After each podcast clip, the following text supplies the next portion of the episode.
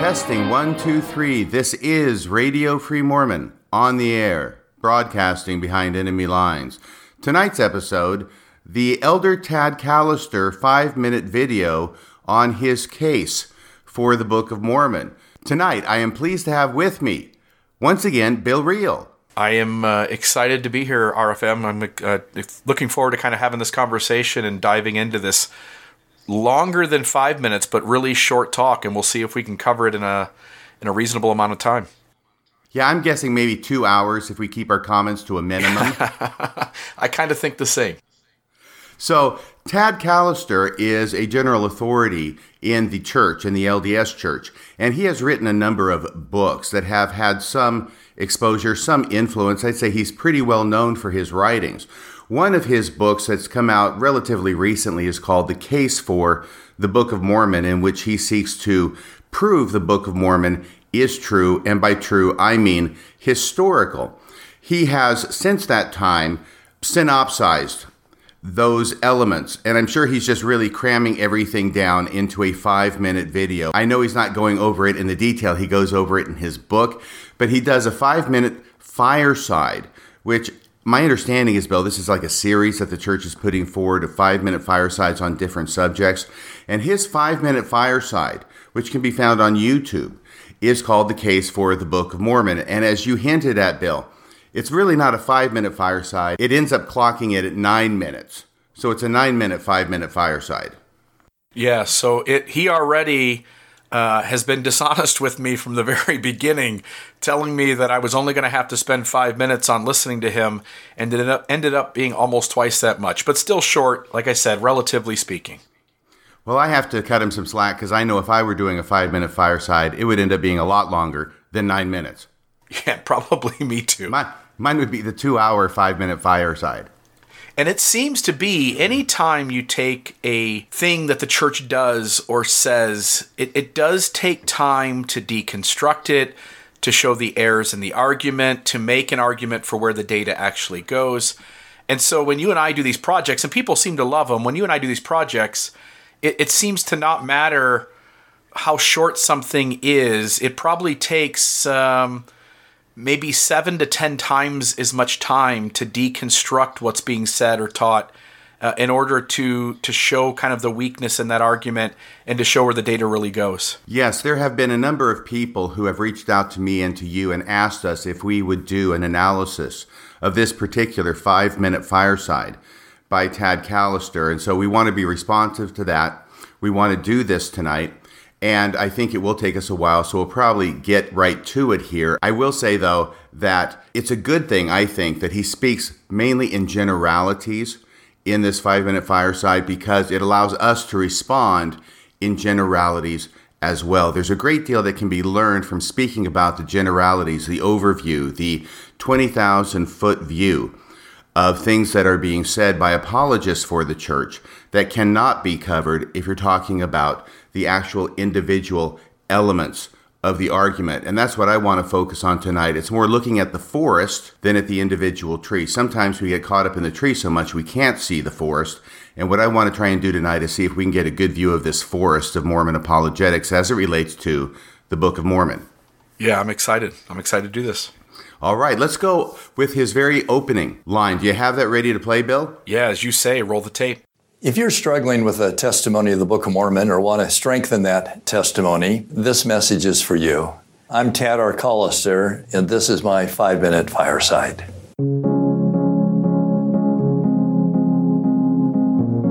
Today I'm going to talk about a case for the Book of Mormon.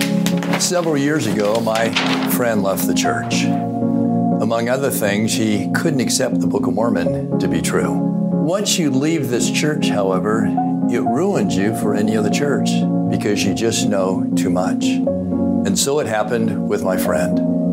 Once he had ended his search for the true church and couldn't find it, he decided to reinvestigate our church with an open mind. After he'd done so, he sent me this letter. One day while reading the Book of Mormon, I paused and knelt down and gave a heartfelt prayer, and felt resoundingly that Heavenly Father whispered to my spirit that the church and the Book of Mormon were definitely true. He then added this profound thought. Initially, I wanted the Book of Mormon to be proven to me historically, geographically, linguistically, and culturally. But when I changed my focus to what it teaches about the gospel of Jesus Christ and his saving mission, I began to gain a testimony of its truthfulness. And so he did. At the time he made this observation, he was serving as the Elders Quorum President in his ward. Okay, the first thing I have to say is, apparently I've been mispronouncing his name. I've been saying Elder Callister, but when he says his name, he says Elder Callister. So I would hate for Elder Callister to hear that I've mispronounced his name and then to go in a tirade and make fun of my name on another YouTube video. So that seems to have happened before, right? I know. And this was just as intentional when I mispronounced Elder Callister's name as Callister as any mispronunciation of any other name may have been prior to this. I just want to assure you about that. Yeah, and I think that's an Irish name, and those Irish, they can get really upset about that kind of stuff. So, oh my gosh. Well, he opens up, Elder Callister opens up his 5-minute fireside by telling this story about a friend of his who had been a member of the church and who had left the church. Now, he doesn't actually say this next part, but it's obvious that he left it over historical reasons. In other words, over criticisms or problems with the Book of Mormon, where what it claims to be history in the ancient Americas does not line up very well with the facts that we know them about ancient America. He talks about he had wanted the church to be proven, or the Book of Mormon to be proven historically, geographically, linguistically, and culturally. And apparently that wasn't working for him. That was the problem he was having with the Book of Mormon, was that it was not being proven. In fact, it was being proven the other way as perhaps not historical by history, geography, linguistics, and culture. And so he shifts over to the Holy Ghost. Because the Holy Ghost is always the most important thing. Whenever you hear an apologist talk, they're going to give the caveat at the outset or at the end or someplace along the line that in spite of how impressive these arguments may be, the ultimate witness is the Holy Ghost. And that's the really important thing. Now, when I stop and I think about that, Bill, really, if all of the evidence lined up for the Book of Mormon the way we would expect it to if the Book of Mormon were actually a historical record of a historical group of people that actually lived historically in the ancient Americas, well, we wouldn't need any Holy Ghost beyond that. It would be proven simply historically, geographically, linguistically, and culturally, just like so many other civilizations that have existed anciently in different parts of the world. Really what ends up happening, I'm afraid, is that the Holy Ghost comes in as a means of covering up, smoothing out, taking care of, putting to the side all the instances where the Book of Mormon does not line up with the evidence. So we've got some pieces of evidence that the Book of Mormon lines up with, and that's okay to take into account intellectually, but all the other places where it doesn't line up, that's where the Holy Ghost comes in to save the day. Your thoughts? So a couple of things. First, he talks about his friend leaving, and somebody else did this before RFM. Was it Elder Runland or Elder Corbridge? One of those guys in something we tackled, they told us about how they had a friend who left the church, and they didn't want to tell us exactly what the reasons were that their friend left. Do you remember what that was? You know, I don't, but it is a common motif. For all I know, it's the same friend. Yeah, it seems like the leaders of the church have a lot of friends leaving the church over historical issues. That was my point to be made there. The second thing is this idea that Elder Callister seems to want to have it both ways, and you started to kind of hit on this. In the beginning of this, he's talking about his friend, and his friend expected the Book of Mormon to hold up in these secular ways. And Elder Callister seems to indicate that we should not expect that. That's not the reality, and that he had to essentially get his friend pointed in the right direction by getting him to deal with the truthfulness of the Book of Mormon using spiritual means, prayer and the Holy Ghost. So he, in the beginning here, seems to set the standard that we're not going to find the truthfulness of the Book of Mormon by secular means, and in fact, as you point out, secular means are actually going to work against belief in the Book of Mormon. And then he's going to spend the rest of this fireside telling us the opposite message, which is there is evidence in all of these directions. I find him playing both sides of that interesting. He almost seems to set up the listener to say, look, pray about it, trust that answer, don't go looking for secular stuff because that's going to hurt your testimony, but let me throw some softball secular stuff at you that builds your testimony in the Book of Mormon, but don't look into it too deeply because that's going to hurt your testimony.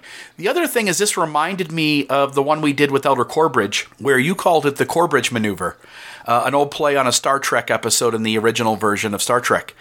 And what I found interesting is Elder Corbridge in that talk mentions this idea of scientific method of finding truth, the analytical method of finding truth, and the academic method of finding truth. And Elder Corbridge in that talk seemed to indicate that first we need to use spiritual means, and then we only use those other three modes to back up that spiritual answer. I think Elder Callister here is doing the same thing without using all these big terms, and as you point out, staying more general.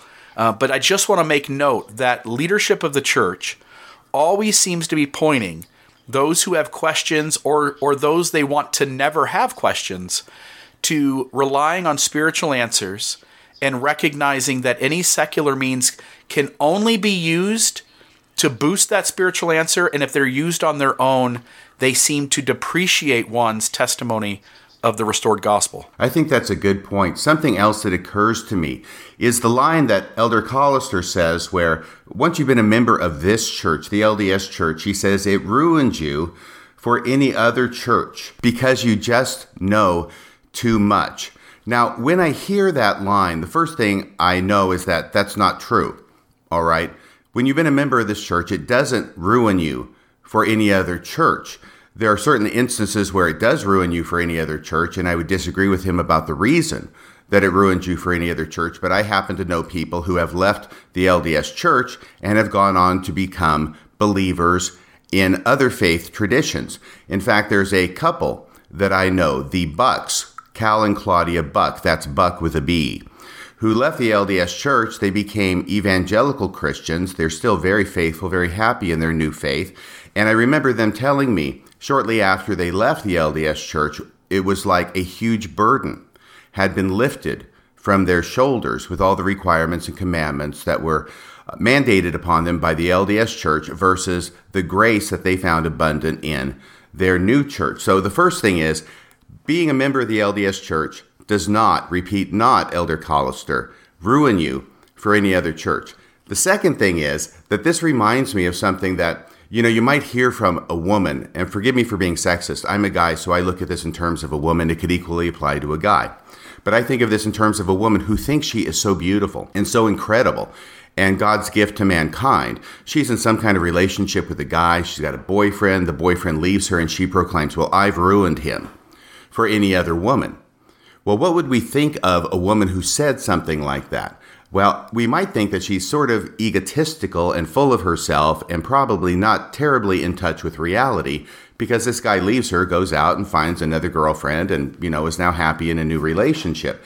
So it says something to me about Elder Callister as a representative of the church saying this about the church, that he is so in that he cannot envision a person who is a member of the church leaving the LDS Church and going out and finding a different church and being happy in it. Finally, Bill, there are many instances, and I think that I'm probably one of them where the LDS Church has ruined me for any other church. But the reason it's ruined me is not because the LDS Church is so fantastic.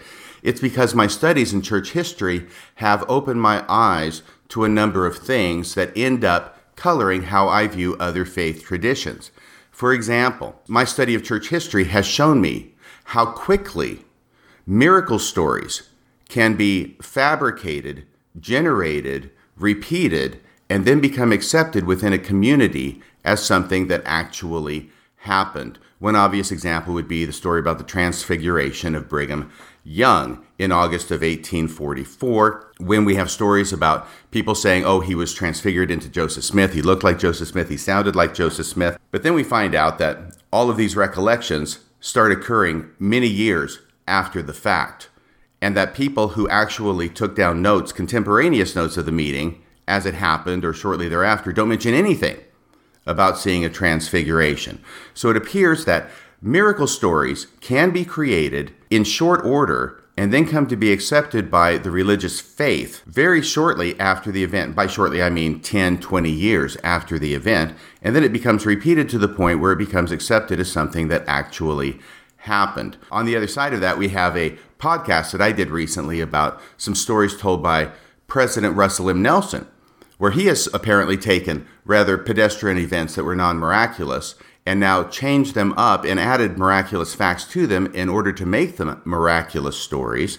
And we see this happening in real time, or at least I see this happening in real time. So when I see these kinds of things happening and I read the New Testament or other religious documents from other faith traditions that purport to describe miracles happening, I'm only too aware of how easy it is to generate those things and how those things can become accepted and written down and then believed to be something that actually historically happened when that is not the case. So in that sense, yes, Mormonism does ruin many members, including yours truly, for any other church.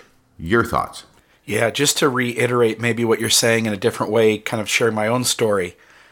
I think that it's a mixed bag. I think some people are able to move on to other religious systems. Take the Snufferite movement, for instance.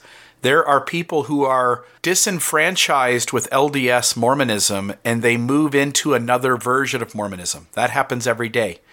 There are people who leave Mormonism and move on to another Christian denomination.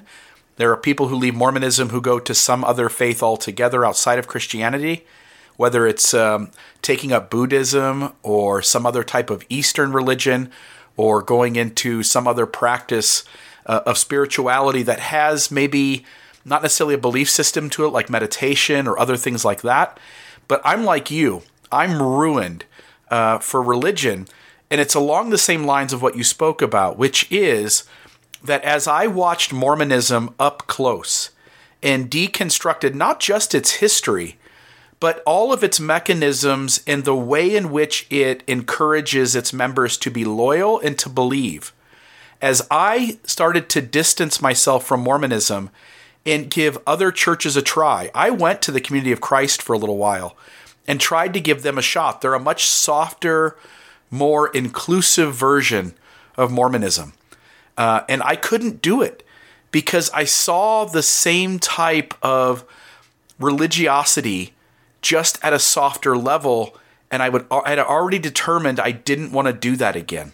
And so like you, Mormonism ruined me, not because as it was so beautiful, but because it amplifies the mechanisms that religions use generally, and it allowed me to almost in a sense be an expert at those mechanisms and see them everywhere else in other religious systems, and I just wanted nothing to do with it. I understand what you're saying 100%. So I think that at this point, I have to push back gently against Elder Callister's comment that once you've been a member of this church, it ruins you for any other church because you know too much. I think that is demonstrably false, but it certainly fits in with his position, the argument he's making, and this particular experience he's relating regarding his friend. Let me just say one other thing. He seems to be pointing to Elder Ballard's Where Will You Go? In other words, once you give up on Mormonism, you'll be so disappointed with everything else that you're going to be miserable. You might as well stay here. And it seems to play off of that Where Will You Go? Well, the ultimate witness of the Book of Mormon is always the Spirit. I would like to focus for a few moments on another evidence of its truthfulness, its language. Its language has a divine eloquence that appeals to both our intellect and our heart. So moved are we that sometimes we memorize scriptures or highlight our scriptures, or sometimes we even place them on our refrigerator doors. These verses become our companions in times of need and reflection. The Book of Mormon is filled with golden nuggets. For a few moments, I'd like to share some of them with you. So at this point, Elder Callister is now going to shift to the language of the Book of Mormon and the things that it says, and he's going to talk about three specific passages in the Book of Mormon that he finds these meaningful, that he finds them inspirational, that resonate with him on some level. Now, the first thing I want to say is I am very encouraged by this turn in his fireside to the language of the Book of Mormon, because this is something that's very important to me personally and has been part of my own personal journey. I think that there are things in the Book of Mormon that resonate with me, and there are things that are going to resonate with other people that may not resonate with me, and there are things that may resonate with me at one time in my life that don't resonate with me at another, and vice versa. So the Book of Mormon does have inspirational passages in it. That's number one. He's going to go through those, and we'll comment about those in a second. Here's the thing though, Bill. About 10 years ago, I decided that I was going to start studying world literature, classical literature. And this really started in earnest in 2009 when I started reading the complete works of William Shakespeare. I had never done that. I thought, I really need to do that. I set myself a task. It only took me a little over 2 years to work my way through it because I am not a quick reader. And Shakespeare, you can get bogged down really quick in Shakespeare, believe me. Now, I'm not going to go into a lot of detail on this. I will save this for another fireside, but I'm glad that Elder Callister brought it up because it allows me to make a few comments that I've been meaning to make for a long time on the podcast, but I sort of haven't had the ability to articulate it fully. Here's the deal. In world literature, what makes it world literature is the fact that there are stories and passages that resonate with a majority or a big number, a large number of people, right? That's why they become classics. And they are inspirational. They resonate with me every bit as much, and a lot of times more so, than passages in the Book of Mormon. So when you start looking at the language of the Book of Mormon as inspirational, and by doing that, you define it as scripture that is given by inspiration, what it does for me, Bill, and what it's done over the past 10 years is it has opened the floodgates to looking at other works of literature, ancient, modern, everything in between, as inspired, and using that same definition as scripture. So what I've come to do is to define scripture is passages or stories that resonate with me personally, while fully recognizing they may not resonate with somebody else, or things that don't resonate with me may resonate with somebody else. Scripture becomes a very subjective and a very personal type of thing. And I have collected a number of passages. I have a little book, which is a blank book. It's like a journal type book. Some might call it a letter book that I have purchased. And when something strikes me as I'm reading through literature, I will write it down, because I want to preserve it. I'll mark it up in the book, just as I would have in the scriptures. I'll mark it up in the book. I may make notes in the margin. And those things stay with me. Those are things that I consider to be scripture.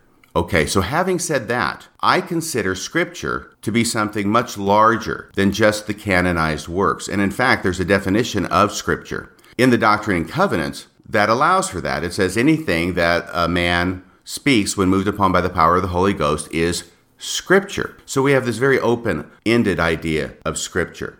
What that does is it totally opens up the definition of scripture to me. And I can recognize scripture in many places other than the standard works. But what this new definition of scripture does for me, which is actually where Elder Callister is starting to lead with this. I think he's going to come up short before he ever gets to this. But this is where I went down this same path a number of years ago, where he's heading, is that when I define scripture as something that inspires me, that is why I can say that the Book of Mormon is scripture. I consider the Book of Mormon to be scripture, even though I think that there is little to no evidence that it is historically accurate, or that it actually describes the adventures of an ancient people from Jerusalem who came over to the Americas and lived and moved and had their being for 1,000 years. I define the Book of Mormon, or I consider it scripture, but not in the same way that most Latter-day Saints would consider it to be scripture, and certainly not in the way that I considered it scripture when I was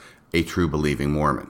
Your thoughts? Yeah, the same thing. And as you point out, you're talking about literature out in the world that has no level of religiousness to it, no level of religiosity to it. And so, for instance, reading J.R. Tolkien's Lord of the Rings, or reading Edgar Allan Poe, or reading some Mark Twain book, and finding great beauty and inspiration in it. I can even stay in religion. If I go to the Bhagavad Gita, which is included in a larger text called the Mahabharata, or if I look at the Quran, which I've read bits and pieces of, I spent a summer maybe 3 or 4 years ago. On my day off every week, I would clean out my garage or I would go mow the backyard, and I would listen to the Bhagavad Gita on an audio file. And the stories were absurd in terms of historicity, talking deer and magic spells, but the language and the lessons for humanity within that book was beautiful, inspiring, definitely scripture to me. And I think, as you're pointing out, Elder Callister wants to have it both ways again. He wants to, on one hand, say, look, scripture, you can tell the difference in scripture. It gives you an emotional feeling. You can feel the Holy Ghost. It inspires you. And then on the other hand, he wants to impose that there's some level of historicity that also needs to be assigned to it. And I think for any healthy Latter-day Saint, you have to be able to parse those two out. In other words, LDS text, as well as any religious text out in the world, as well as any other fictional text that's imposed as fiction, we ought to have space to find it inspiring and emotional and some spiritual sense to it without automatically having to assign historicity. The Bhagavad Gita is an inspiring text for millions of people. That doesn't mean it's historical. Those people may use a different language, but what they would be conveying is, I feel the Holy Ghost when I read that text. Feeling the Holy Ghost doesn't make the document historical, and I wish the church did a better job of parsing those things out so that people could find inspiring lessons in the Book of Mormon without feeling like every sentence is a historical event being conveyed, and hence everything has to be taken absolutely without any ability to set any piece of it off to the side. Right. And this can get very deep very fast, and we want to move on with Elder Callister's 5-Minute Fireside. But I do want to say that along these lines, truth is something that is much more significant, to me at least, and usually to writers of what I consider to be scripture, whether it be canonized or in other books of literature. Truth is something that is different than history or historical facts. Truth goes deeper than that.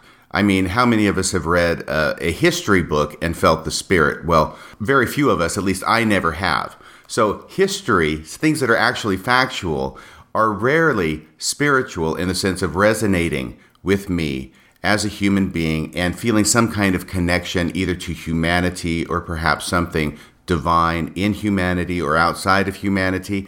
This very fact has been recognized by a number of authors, including Herman Melville, who wrote Moby Dick, which is one of those works of scripture, as I would define it now. And in it, he's talking about a map, like a chart for an ocean and for islands. And what he says is this. He says, he's talking about a specific place. I can't remember where the place is, but he says, it is not down on any map. True places never are. Yeah, it's beautiful. I think, again, we have to separate historicity from feeling inspired and what we would call feeling the Holy Ghost. Yes, I agree. So, and once again, I think that Elder Callister, he is starting to head down that path that I headed down. And I went further than I'm sure he would feel comfortable going. And I don't want to try and impute this to him because I don't think that he would go that far. Maybe he would, and maybe he's just not comfortable doing it in this particular fireside for this particular audience. I don't know the man. But I wouldn't want to impute that to him when he's not actually saying that. What I am saying is that I started going down the very path that he is mentioning here by looking at the scripture, the language of the Book of Mormon, how it resonates with us and can resonate with us as an indication and as an evidence, as he's going to use it, of its divinity, of its inspiration. And all I'm saying is that once you go down that path, then you are starting toward where I have come to, which is opening the door to many, many, many different kinds of works being considered scripture, and the Book of Mormon being considered scripture in the same way as these other books. Yep, absolutely. All right, enough of that. Let's go on now to the next part where he's going to quote from 2 Nephi chapter 32, verse 3. Nephi taught in 2 Nephi 32:3, feast upon the words of Christ, for behold, the words of Christ will teach you all things that ye should do. I was puzzled when I first pondered this scripture. How could the scriptures teach me all things that I should do? The scriptures can teach us all things that we should do in two ways. One, they teach us the correct principles that can be applied in a multiplicity of circumstances. And secondly, as they read them, they invite the Spirit into our life to help us apply those scriptures in specific situations in our lives. I like how Elder Callister refers to 2 Nephi 32:3, and I am going to respect the fact that that moves him, that he feels like that is scripture. It moves me too. I think that that is inspiring. The reason I want to comment on it is because I think that Elder Callister fundamentally misunderstands this passage from the Book of Mormon, which is not unusual because I think most Latter-day Saints fundamentally misunderstand it. I understood it the way Elder Callister has just said it for a long time. But what's going on with this passage? First off, if you read it in context, actually, if you even just read the whole verse from which he's quoting, it's not talking about the scriptures. It's talking about the words of Christ, right? So the immediate inclination is to say, well, the words of Christ must equal the scriptures. Therefore, we've got to feast upon the scriptures, which means we've got to read them all the time, and they will tell us what we should do. But that's actually not what the passage is saying. It's not defining the words of Christ as a scripture. Instead, it's talking about the tongue of angels, and it's talking about the Holy Ghost. If you just go back to verse 2, do you not remember that I said unto you that after ye had received the Holy Ghost, ye could speak with the tongue of angels? And now how could ye speak with the tongue of angels, save it were by the Holy Ghost? Angels speak. Now we're getting to verse 3, the part he doesn't quote. Angels speak by the power of the Holy Ghost. Wherefore, they speak the words of Christ. You see, the Book of Mormon actually even gives us the definition it's using of the words of Christ. It is not the scriptures. Then it goes on to say, wherefore I said unto you, feast upon the words of Christ. For behold, the words of Christ will tell you all things that you should do. So here, what Elder Callister is doing is the very common error of taking the words of Christ, immediately assuming he knows it's talking about the scriptures, and interpreting it in a way that is contrary to the original intent, at least as I read it, of the author. What this ends up doing is taking our focus and putting it back in a discrete set of knowledge, which is what the scriptures are, what's contained in the scriptures. It is limiting us to the scriptures. It's turning us back to the source that it's already from. Instead, what I think the Book of Mormon is saying, it's not inward reaching, it's outward reaching. And it's saying the words of angels, the tongue of angels, they speak by the power of the Holy Ghost. That's what I'm talking about when I say the words of Christ. That's what you should feast on. We're talking about continued personal revelation and inspiration, separate and apart from the scriptures. Now, the scriptures may be inspiration received by people, other people, that was written down. But that doesn't mean that we should be locked into the inspiration received by others, but that we are open to inspiration by the Holy Ghost, which is what we should be feasting upon, at least in this passage, not the inspiration received by other people. So I think he fundamentally misunderstands it. I understand why he misunderstands it, but I think the original intent of the author, whether it be Joseph Smith or some ancient Nephite, is actually talking about something that's much more enriching, ennobling, expansive than the interpretation that Elder Callister is giving. And once again, I think it falls into my theory and my perception about scripture being something that is vastly bigger than just the standard works. I just want to add, this took me into a thought, and I'll try to be quick. The reason why it's important to be able to parse out scriptures that are healthy and scriptures that are unhealthy. Here you're pointing to a misinterpretation. This happens a lot in Scripture. If Scripture is not historical, if it's just human beings trying to connect us to the divine, and at times missing the mark, and at times getting it right, and the humans who then try to interpret it for us sometimes hit the mark, and sometimes they miss it. When we add a level of space for people to see something as non-historical, they now feel their own power inside them to parse out what is useful and what isn't.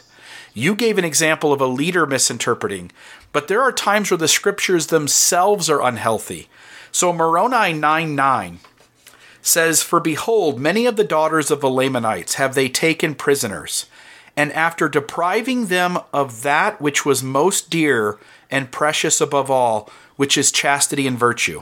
The church has taken that scripture in the past and put it into its For Strength of Youth manual for the youth, and essentially conveyed the idea that a female being sexually assaulted or raped would have her chastity or virtue taken from her.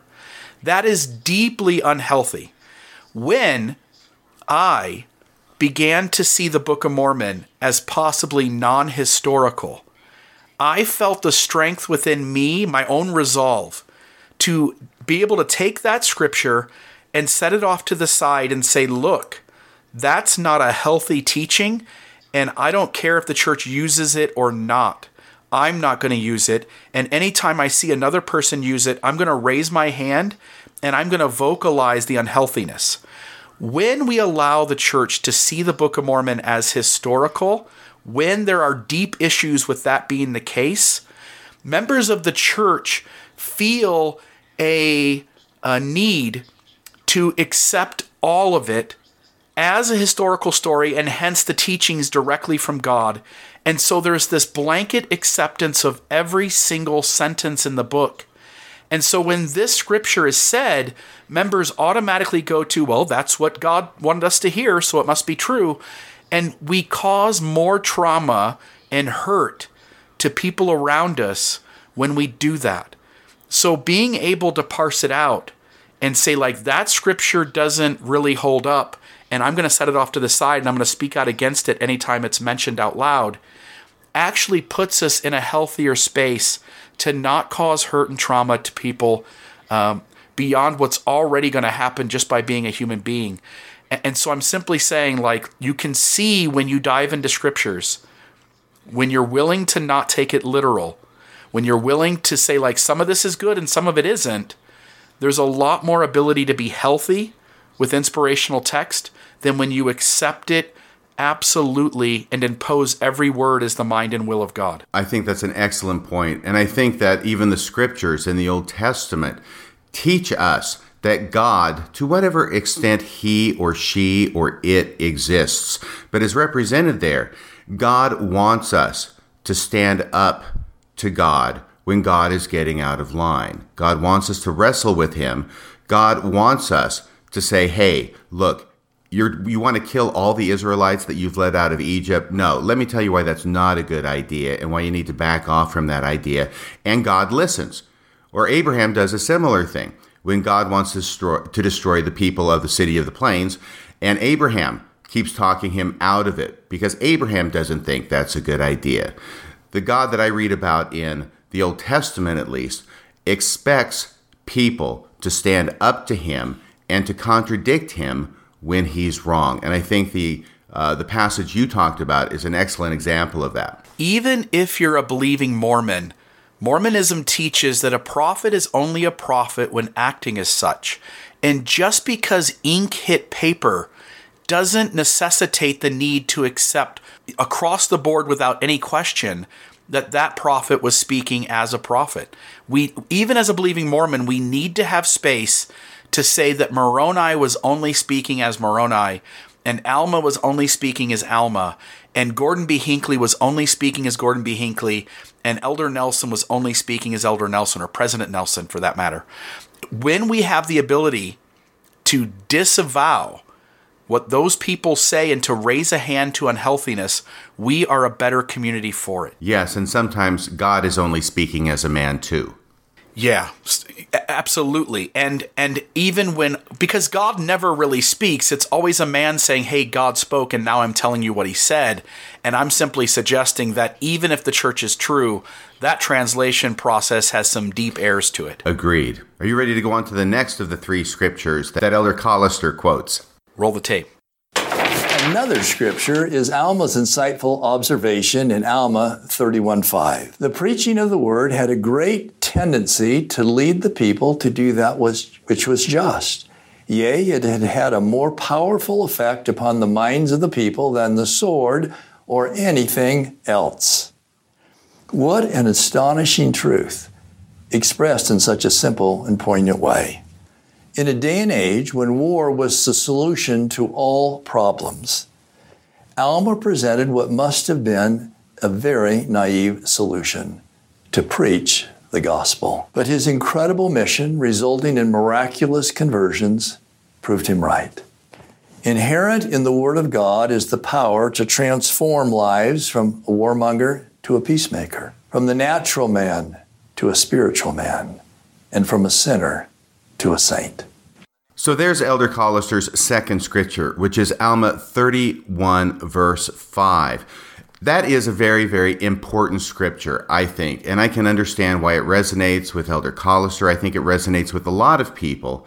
And he talks about how the preaching of the gospel, instead of conducting open warfare on somebody else, that it seems like a naive solution.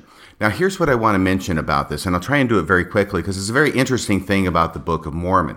Back in 2012, I was engaged in some research on the Book of Mormon with Don Bradley. Now, this research ended up culminating in an article that was published in BYU Studies a few years later.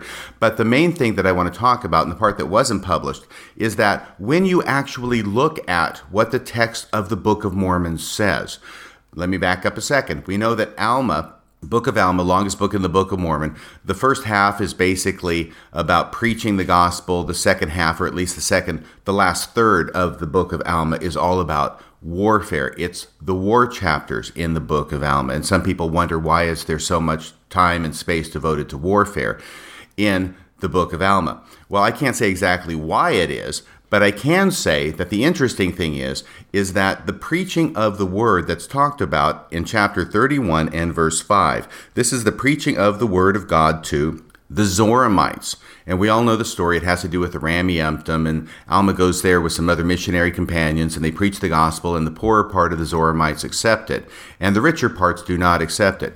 The thing is that the preaching of the word there is what leads directly to the massive warfare in the last chapters of the Book of Alma.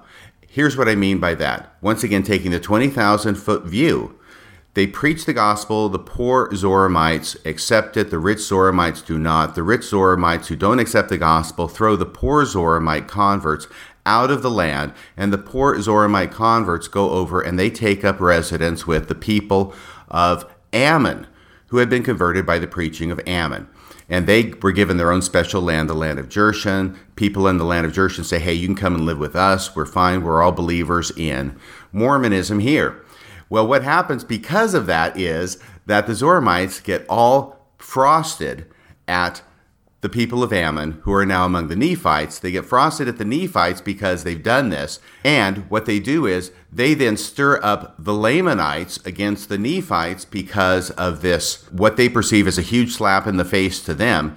And it is that causes and leads to, in a direct line of consequence, all the bloody warfare in the last part of the Book of Alma. So this is actually a very neat twist in the Book of Mormon, talking about how preaching is better than warfare, but to have a narrative that actually shows that it is the preaching that leads to the warfare anyway. I can't say whether this is intentional on the part of the author of the Book of Mormon, but it's a very neat and ironic twist in the narrative if you're there to see it. So even though Elder Callister calls it a naive solution to preach the gospel to your enemies instead of conduct warfare on them, the funny thing about the Book of Mormon is that it ends up leading to the warfare that they were trying to avoid in the first place. The only point I want to make is just a connection back to Mormonism, which is that here's this story about trying to use the gospel to have conversations with your enemy. And I think you see this often in the Book of Mormon. The Book of Mormon prophets are always reaching out and having conversations, trying to convert others and trying to teach. And I find it strange that in LDS Mormonism, we're always dealing with church PR, and we rarely have prophets actually extending a voice to their critics, extending a conversation, extending a chance to sit at the table and to talk about some of these issues. It seems as though LDS leaders want to stay as far away from those conversations as possible. And I just wanted to note kind of the difference between it and the Book of Mormon, but it's kind of a side tangent, so that's all I've got there. Okay, well, let me go ahead and say, and let me make this clear, because I'm hinting at it, but I haven't been totally clear about it, so I'll try and be pellucid. It is a fine thing what Elder Callister is doing, is taking different proof texts or different discrete texts from the Book of Mormon and finding value in them. That is totally legitimate, and I'm not trying to detract from that. What I am saying is that sometimes if you dig deeper and look at the Book of Mormon narrative as a whole to put in context those individual proof texts, sometimes they run much deeper and give much more significant messages, at least to me, than if you just consider it in isolation. And I've got to tell you something, Bill. I think it says something remarkable about the Book of Mormon, regardless of its provenance or where it comes from or who wrote it. I think it says something remarkable about the Book of Mormon that you can actually engage in that kind of textual analysis that I just did. Not only on the surface, but also deeper below the surface. There is meaning there, and there are lessons that resonate, at least with me.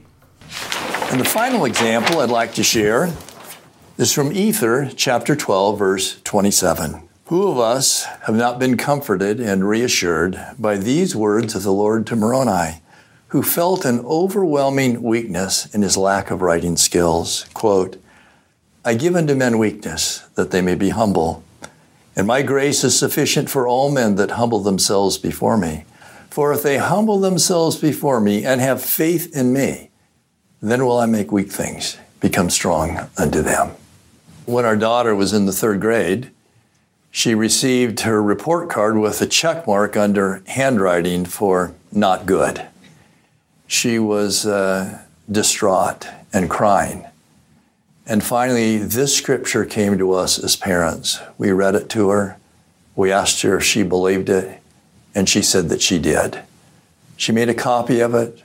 We put it in her room. We gave her a blessing. But she knew that she would have to work hard every day. Several years passed. It was sixth grade graduation, and to our total surprise, they gave certificates to the five finest handwriters in the school, one of them, Angela Callister. That scripture became, for her, a hallmark, a hope, and a guide for the rest of her life. So with what Elder Callister does in these three examples that you have talked about, I think it's a beautiful thing when Mormonism says, look, here is our scriptural canon, and if we can just set historicity off to the side for a moment, here's our scriptural canon, here are the inspiring scriptures that we are picking out, and they help us to be better humans. When I was a believing Latter-day Saint, this scripture in Ether was deeply important to me. It was one of the ones I held close to my heart, because you had this idea that all of us humans have weaknesses. We've got flaws. We have this fight inside us to do the right thing and also do the wrong thing at the very same time. And I think it's a beautiful thing that his daughter takes this inspiring scripture and says, look, I have a weakness. It's my handwriting. And I'm going to work really hard, and I'm going to recognize that God can help me be better at handwriting. And so the family does this spiritual exercise, and this daughter puts lots of work in. And I know, as now that I've deconstructed Mormonism, I know the secret to her having gotten better is the practice. But I think her feeling like God is in charge and is assisting her is a beautiful thing that helps a lot of human beings to perform and be better and to make serious changes to behaviors that humans want to improve. And so I want to honor, like, when we use scriptures in this way, I think it's powerful, and I think for a lot of humans it's a positive. And I wish that we could simply stop there. Just because I take a scripture in the Bhagavad Gita and it helps me to be a better human being doesn't make the Bhagavad Gita historical. And you're going to see here as Elder Callister gets ready to move into the Book of Mormon being historical, and he starts to make that argument again, you're going to sense like he has no ability to parse these two things out. And I want to say, like, when we use scriptures as motivation to be better human beings, without those scriptures having to be attached to historicity, I think we do something that's beautiful and powerful. And I want to add, though, I understand the predicament that the church is in. When we relinquish historicity, we relinquish to some degree the power that these scriptures can have in the mind and heart of someone who is at a lower stage of development, who needs structure, who's black and white thinking, who has a level of rigidity and needs boundaries and rules. When they let go of historicity, they suddenly see it as having no value. And so what we as a church have to do, and I still say we because I'm still Mormon, even though I'm not, what we have to do is start to help Latter-day Saints to make the transition into utilizing wisdom, whether it's fiction or nonfiction, finding truth, as you pointed out, RFM, whether it's fiction or nonfiction, and using that the way developed human beings do in becoming better human beings. Insightful as always, Bill. I think those are great comments. My response to this was a little bit snarkier on this one, mainly because it's fascinating to me that Elder Callister talks about his daughter, the handwriting. It's a nice story. He talks about the fact that they showed her the scripture, they gave her a blessing, they put the scripture up on the wall, but he does have to add the fact that she knew she would have to work hard every day.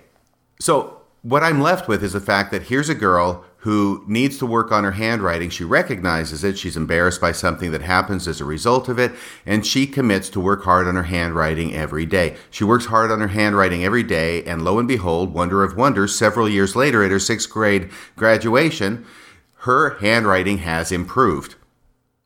That's what I get from the story.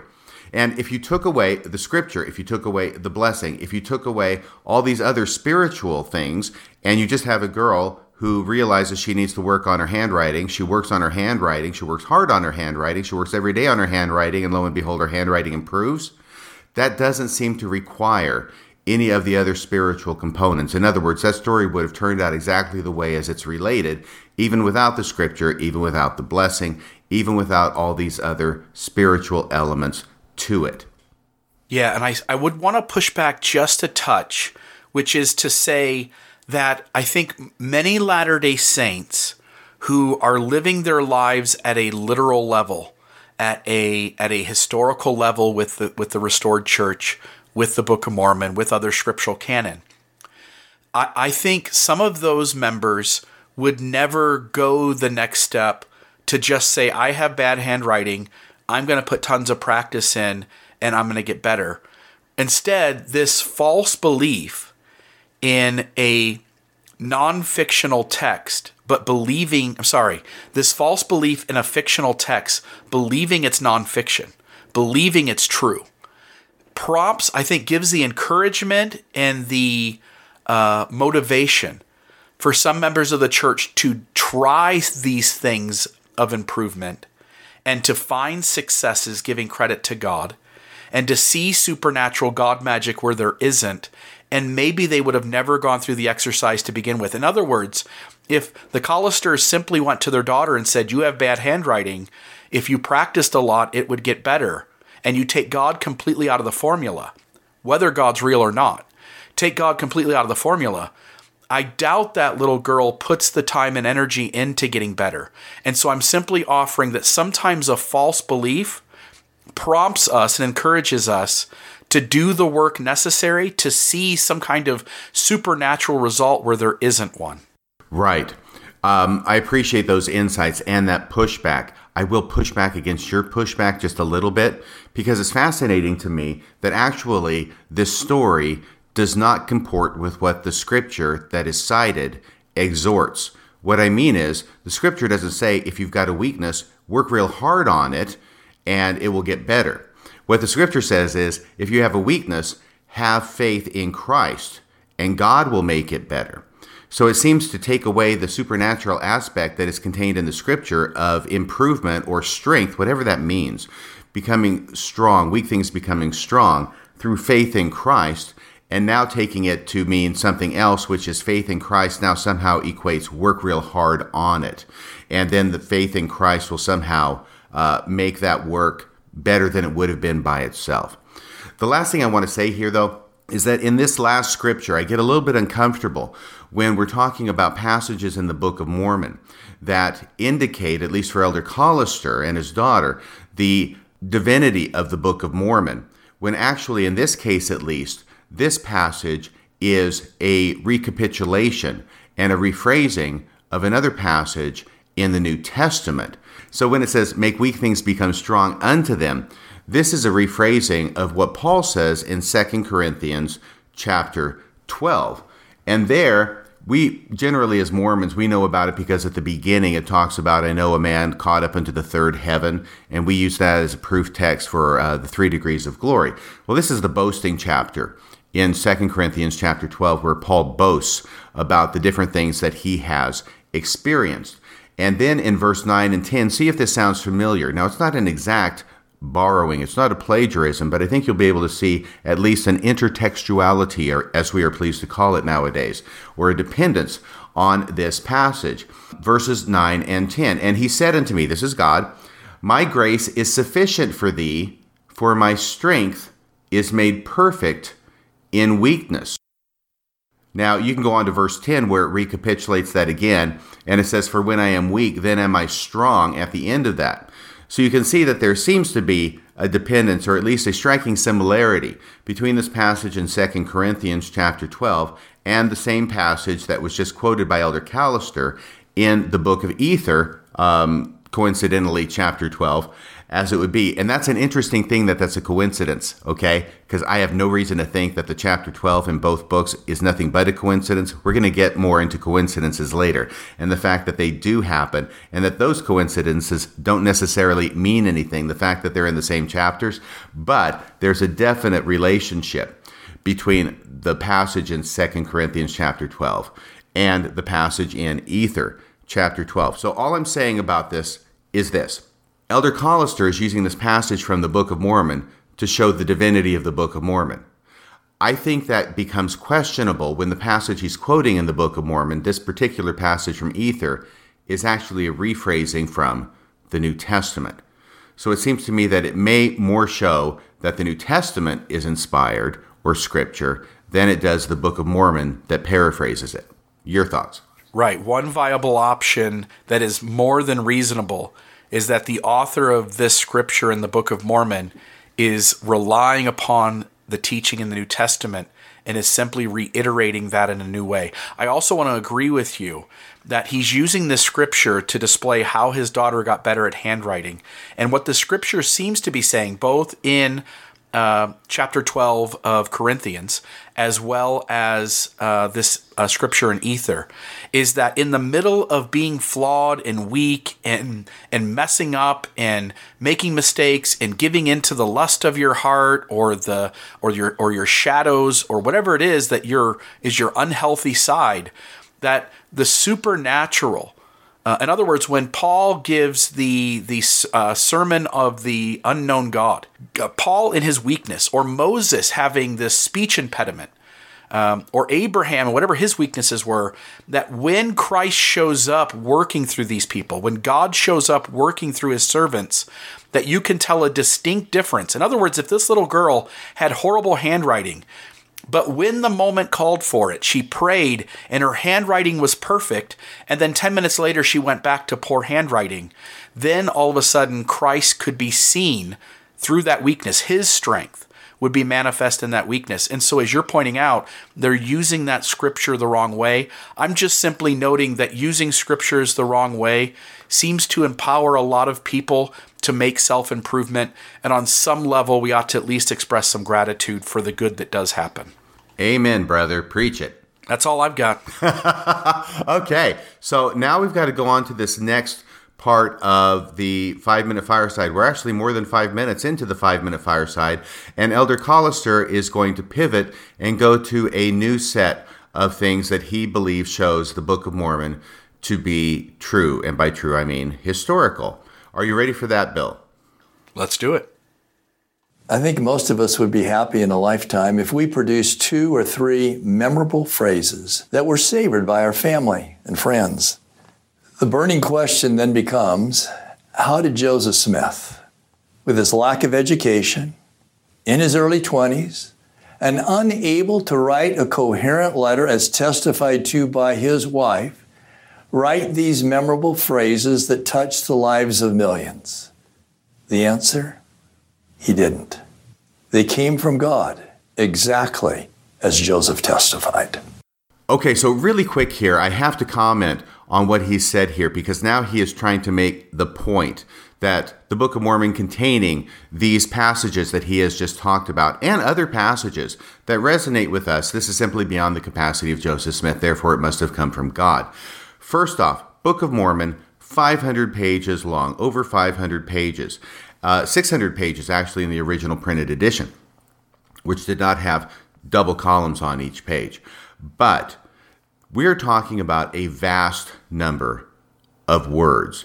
And every now and again, you are actually going to come up with something that is memorable. At least I would hope that you would be able to come up with something that is memorable. Now, the Book of Mormon does have these elements in it. And I want to say that maybe Joseph Smith was inspired in some sense at some places in coming up with things. I don't think it's fair to give credit to the Book of Mormon and Joseph Smith when it is borrowing from the New Testament and say that's an example of the Book of Mormon being inspirational, and that Joseph Smith could not have done that, because obviously he could. All he has to do is look over at the Bible and incorporate a paraphrase. But he wants to prove this even further by saying that his wife Emma said he could not write a well-worded letter. Okay. This comes from a statement by Emma, 1879. It's right before she passes away. She's doing this in recollection of Joseph Smith. They got married in 1827. This is over 50 years later that she is remembering Joseph Smith as not being able to write a well-worded letter. Okay, first off, she's remembering this in such a way as to try and make the miracle greater in her mind, not consciously necessarily, perhaps unconsciously. It is also in the same document that she denies that Joseph Smith ever practiced polygamy, which is in complete contradiction to the facts as accepted by most historians, that Joseph Smith did in fact practice polygamy.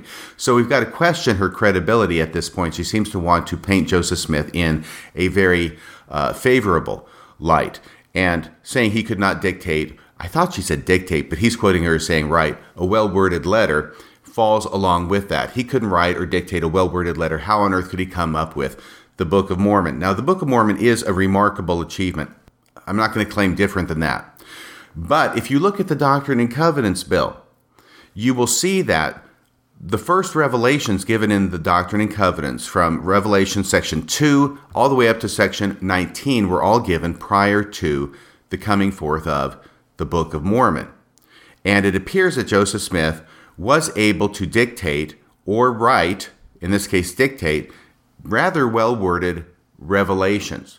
Now you could say, well, that came from God, and the other stuff is Joseph Smith acting on his own. But there are actually a number of letters that are contained in the Joseph Smith Papers Project, either dictated or written by Joseph Smith, which tend to show that Emma's recollection is not necessarily exactly accurate. He actually was quite able to dictate and write relatively, I would say, well-written letters, at least as well-written as the original edition of the Book of Mormon was, with its somewhat stilted and sometimes colloquial English. Yeah, I would simply add, the church, again, wants to have a play on words. They want to say Joseph isn't good at writing. And on some level, I'll 100% agree. His spelling is not great. His punctuation isn't great. It certainly has a frontier way of accomplishing those two things. That said, to say that he is incapable of writing or dictation, let's say that, to say he's incapable of dictating incredible ideas isn't fair. So let me use an example from the church history department. Mark Ashurst McGee, who is a historian with the church history department, contributed to an article on the Deseret News that was titled Scribes Recorded Prophets' Crooked and Broken Language. Now here's the phrase from Joseph Smith dictating to William W. Phelps. This was in 1832, just 2 years after the Book of Mormon is published. This is before Joseph Smith gets into us knowing some of the things he's reading with the Book of Josephus and Adam Clark's commentary and other things that you and I have commented on that begin to add a depth to Joseph Smith's knowledge and his language. We go back to 1832, and he dictates to William W. Phelps. He says, this is Phelps writing down, but this is Joseph Smith dictating. O Lord God, deliver us from this prison, almost as it were, of paper, pen, and ink, and of a crooked, broken, scattered, and imperfect language. That phrasing is beautiful, poetic. There is a richness in that dictation. As you point out, if we go back to the late 1820s and up to the early 1830s, while Joseph Smith is probably agreed not a great writer, I think it is completely unfair to say that he cannot dictate rich, comprehensive ideas, because there are a ton of documentation both in his own letters to his wife and others, in documents that he is dictating to his scribes, as well as in the early revelations of the church that impose that Joseph Smith is able to convey rich and comprehensive ideas. We have to stop saying this thing because it simply isn't true. Right, and that is one of my favorite passages from Joseph Smith, the one that you quoted. I first encountered it when I was reading Rough Stone Rolling back in 2005, the year it was published. I consider that to be beautiful. I consider that passage to be inspired, and I would consider it to be scripture. Yeah, and I'll even add this. So does Mark Ashurst McGee. Mark Ashurst McGee, quote, "That's great writing." Now, while Phelps wrote it down, it's Joseph's idea. It's the church history department saying Joseph Smith is more than adequate at conveying rich and comprehensive ideas. Again, it's not you and me. It's not just critics of the church. It is the church itself that agrees with that. So Elder Callister is saying something that Mark Ashurst McGee disagrees with. Right, and I think that what I'm understanding you to be saying is that we have instances of Joseph Smith in his own writings, which were not related to Scripture, coming forth with ideas and concepts like the one that you quoted from that 1832 letter that are equal to, if not surpassing, anything in the Book of Mormon. So we know Joseph Smith was able to produce this, therefore it should not surprise us that much, or at least as much as Elder Callister seems to be surprised, that similar substantive ideas and inspirational ideas occur in the text of the Book of Mormon. Is that what you're getting at, Bill? Yeah. In this instance, Joseph Smith is pleading to God to help him with his weakness in language, and the way he articulates that plea is beautifully rich in language. In other words, there's some irony there. Also, we should note, Elder Callister is playing on this idea that to come up with just a few really cool thoughts is impressive. I'm going to tell you, RFM, I am a voracious reader and listener still to various books and podcasts and even books on Audible. When I listen to inspiring books, and I could pull out my Audible library and I could read off a dozen of them, in those books, I'll give one example, The Fifth Agreement by Michael or Miguel Ruiz. If you read that book, if you highlight things that inspire you, you'll highlight 150 quotes in that book.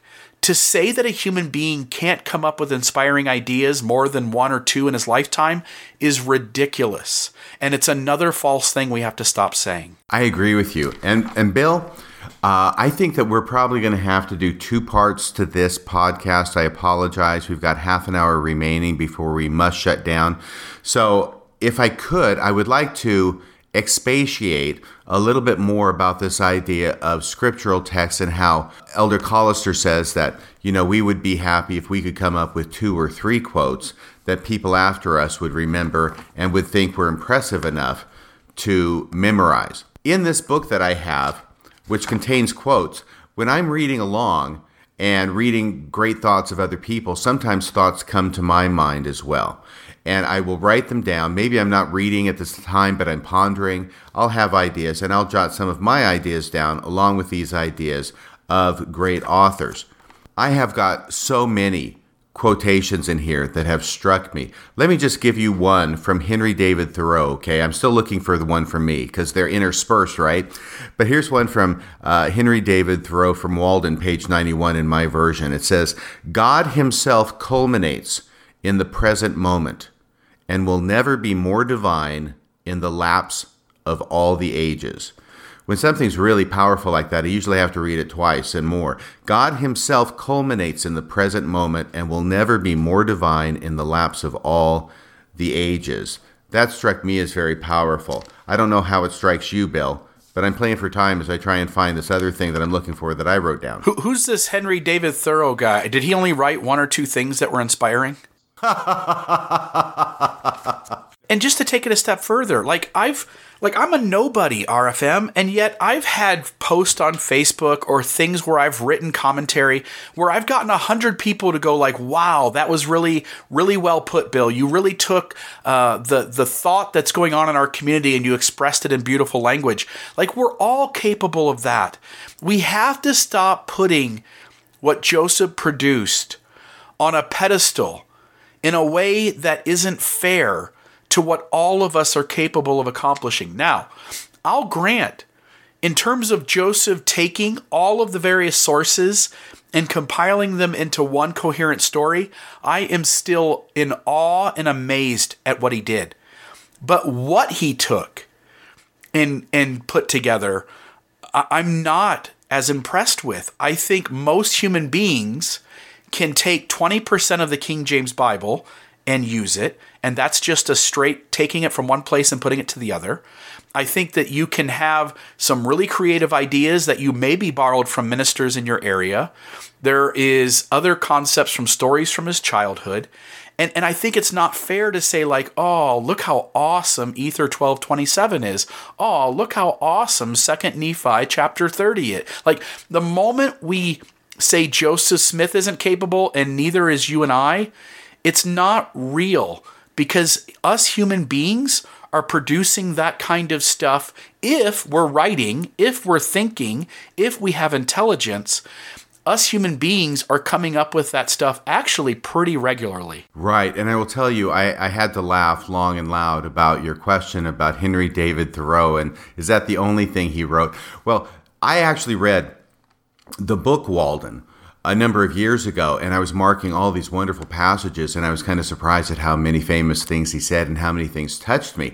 But you know, the other side of that is that this book is actually very boring.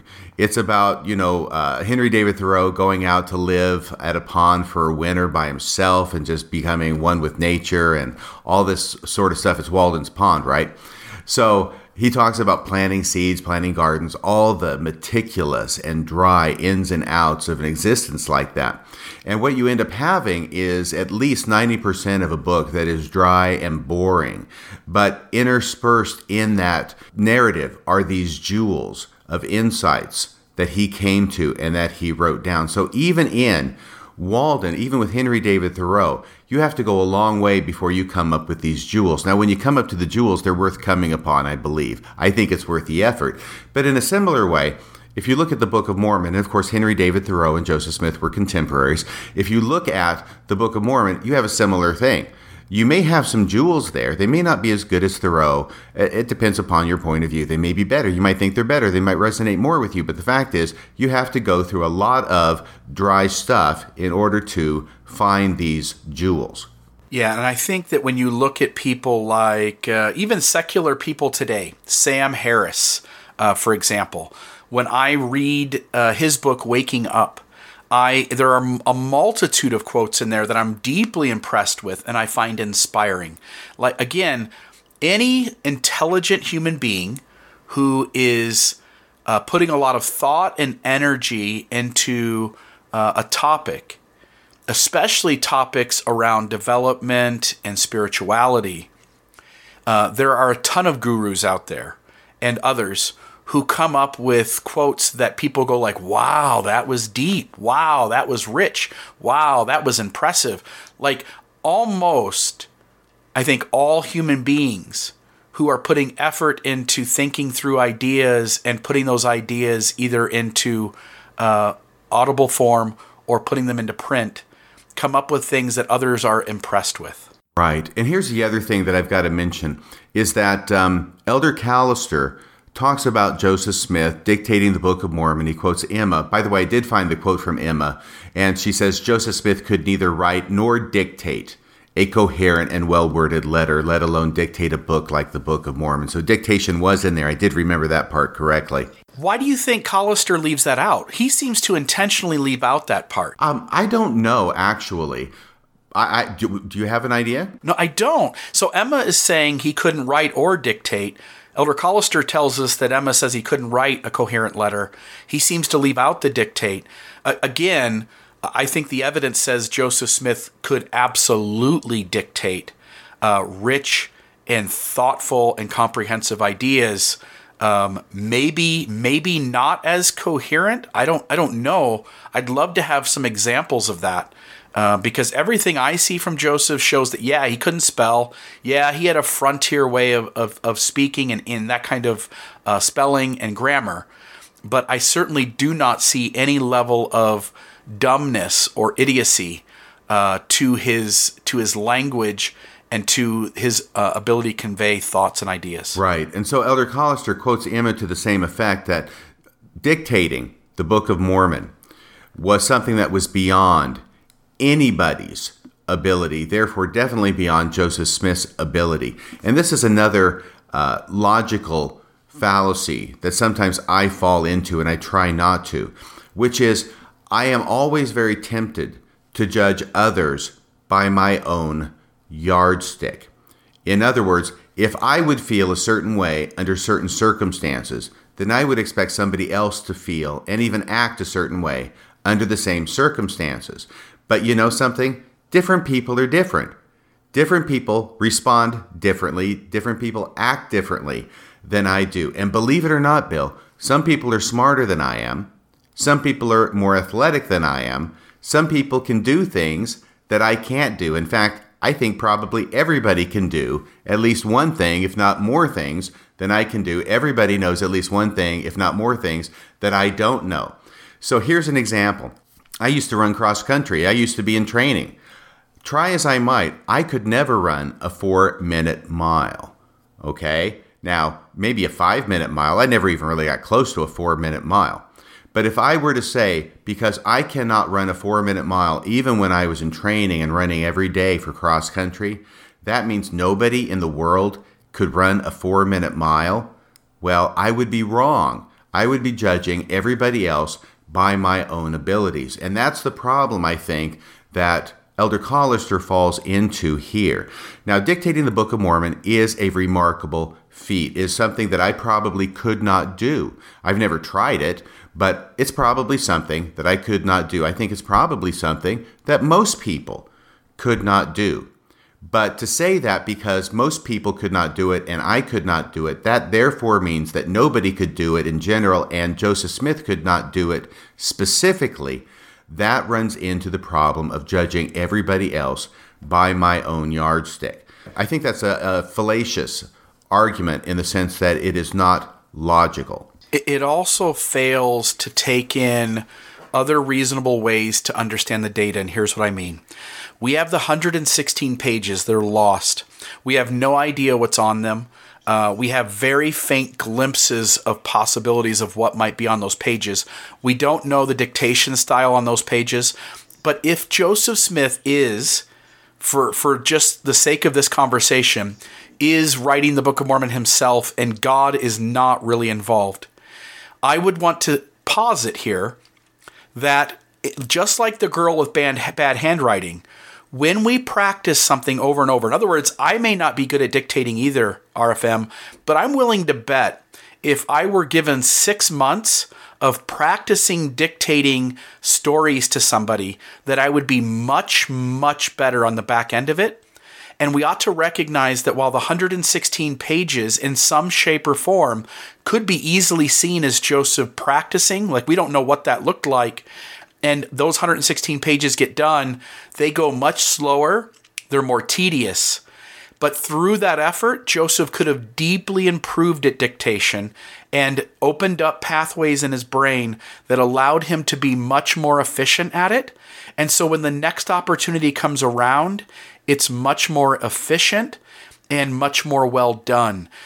We don't ever take into account the timeline of when things get started, how much time he's working on them, how much time he has to think about ideas, the fact that he does have opportunities to practice, and those areas of practice we no longer have access to be able to see what those look like.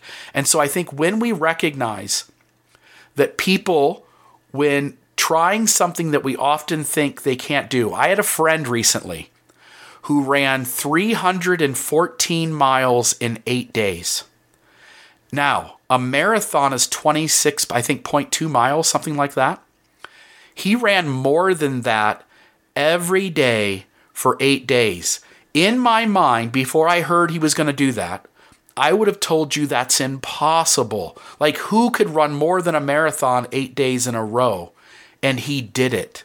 So I think sometimes we think things are impossible, but as people practice and put their mind to something, they end up creating within their mind or within their body the ability to go further than the rest of us thought they could even go. So all very, very good points, and that's a good example of that.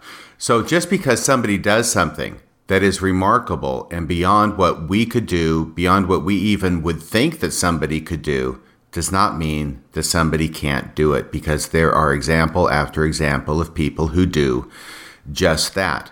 Taking that and applying it to Joseph Smith, that could be just another case of a similar thing. Also, I like how you talked about the 116 pages and how that could have served as a way of practicing this dictation of scriptural texts in the manner that the rest of the Book of Mormon was subsequently dictated. This almost sounds like the story that Elder Callister is telling about his daughter, who did so badly in handwriting, but then practiced it every day for a number of years, or 116 pages worth maybe, and then ended up being much better at it. In fact, so good that she could win an award from her school. Yeah, the more I write, the more I think, the more I lean into doing something, generally speaking, all of us get better at that thing. Why would we not expect Joseph Smith, as he's working through dictating things, the 116 pages, to not be really good at dictating things by the end of that? I think that's a really good point. By the way, I have found a couple of things that I wrote in my little book of quotations. Are you ready for these, Bill? You've got a couple of really good ideas on paper. Oh my goodness, this sounds impossible. Well, I will have to let you and the audience judge as to how good they are. But There is one thing that I wrote in response to the frequently heard phrase in the church that we need to apply the atonement in our life. And I have grown to sort of resist that phrasing of the atonement because it sounds sort of like we're putting a Band-Aid on a wound or ointment on some affected part of the body, when I see the atonement, and at least my relationship with the atonement, as something that is much more substantial than simply I get an owie, I get an injury, I apply a Band-Aid to it. So this was done in response to that idea, and I probably wrote it in church. I even dated it February 16th, 2014. So here we go. You ready? Drum roll, please. We do not apply the atonement to our lives any more than we apply the ocean to our body when we swim in it, any more than we apply the air to our lungs when we breathe it, or apply the sun to our skin when we bask in it. Look at that. That feels profound. It sounds profound. And yet you are supposed to be incapable of creating more than one or two of those in a lifetime. Well, thank you. That's one. Here's another one. And this one I really, really like. You know, I wrote these a number of years ago. I don't go back over it very often. I pulled this out and blew the dust off. And I really like this one because I had forgotten this. This has to do with the idea that Bruce R. McConkie taught about obedience being the first law of heaven. And it's a response to that as well. This was from April 12th, 2015. Here we go. Obedience is not the first law of heaven. Compassion and love are. Many point to the example of Jesus in the New Testament as one who did the will of his Father regardless of the circumstance. But there is an exception to that rule. Quote, I was sent only to the lost sheep of the house of Israel, unquote, Matthew 15:24. Here, in this story, love trumps obedience, for Jesus violates his commission in order to heal the daughter of the Canaanite woman. And that's Matthew 15:21 through 28. In other words, we've got a story there where Jesus heals the daughter of a Canaanite woman, someone who's outside the lost sheep of the house of Israel. He states it's his commission from God only to go to the lost sheep of the house of Israel, but in the middle of the story where he quotes his commission from God, he violates that commission in the name of compassion and love. So that's why I say obedience is not the first law of heaven. Compassion and love are.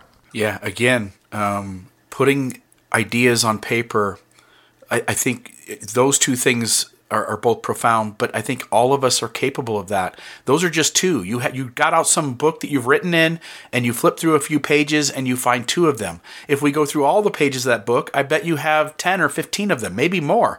If we pick other things that you've written in other places, I know that you've done projects before, both audio that people deeply appreciate where you've said profound things, as well as written things that you've worked on in the past where people have praised for saying profound things. I think it's silly to say that most human beings, and maybe, but then those aren't the human beings who are really thinking through or trying to put their thoughts on paper and trying to get some kind of depth in a subject. For anybody who's doing deep work on any topic, almost all of those people come up with a multitude of profound things that they're creating through their writing and their speech. That's really, really interesting. You know, there's a third one I just found. It starts, there once was a man from Nantucket. Yeah, let's leave that one unsaid for this episode. But yeah, I would love to hear that one off the air. They can't all be winners. Sometimes even a good joke, I think, is just as creative as a profound, inspiring thought.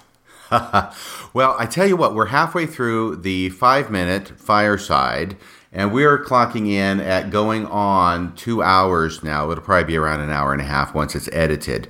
So we've got more to talk about, and we're going to get into the subject of magic. By magic, I mean legerdemain prestidigitation. I can't even say it. By magic, I mean legerdemain prestidigitation, something that I have some experience in, how it applies to what it is that Elder Callister is going to talk about in the rest of his fireside, as well as ESP and probabilities and statistics. So I think that is going to help illuminate what it is he talks about. It'll probably take another hour or an hour and a half. We'll have to save that for part 2. What do you think, Bill? Yeah, let's pick this up soon, and let's dive into the second half of his 5-minute fireside that went long, and now we've even taken it even longer. Absolutely. Okay, so until next time, until we meet again, Bill, this is Radio Free Mormon. And Bill Reel. Signing off the air.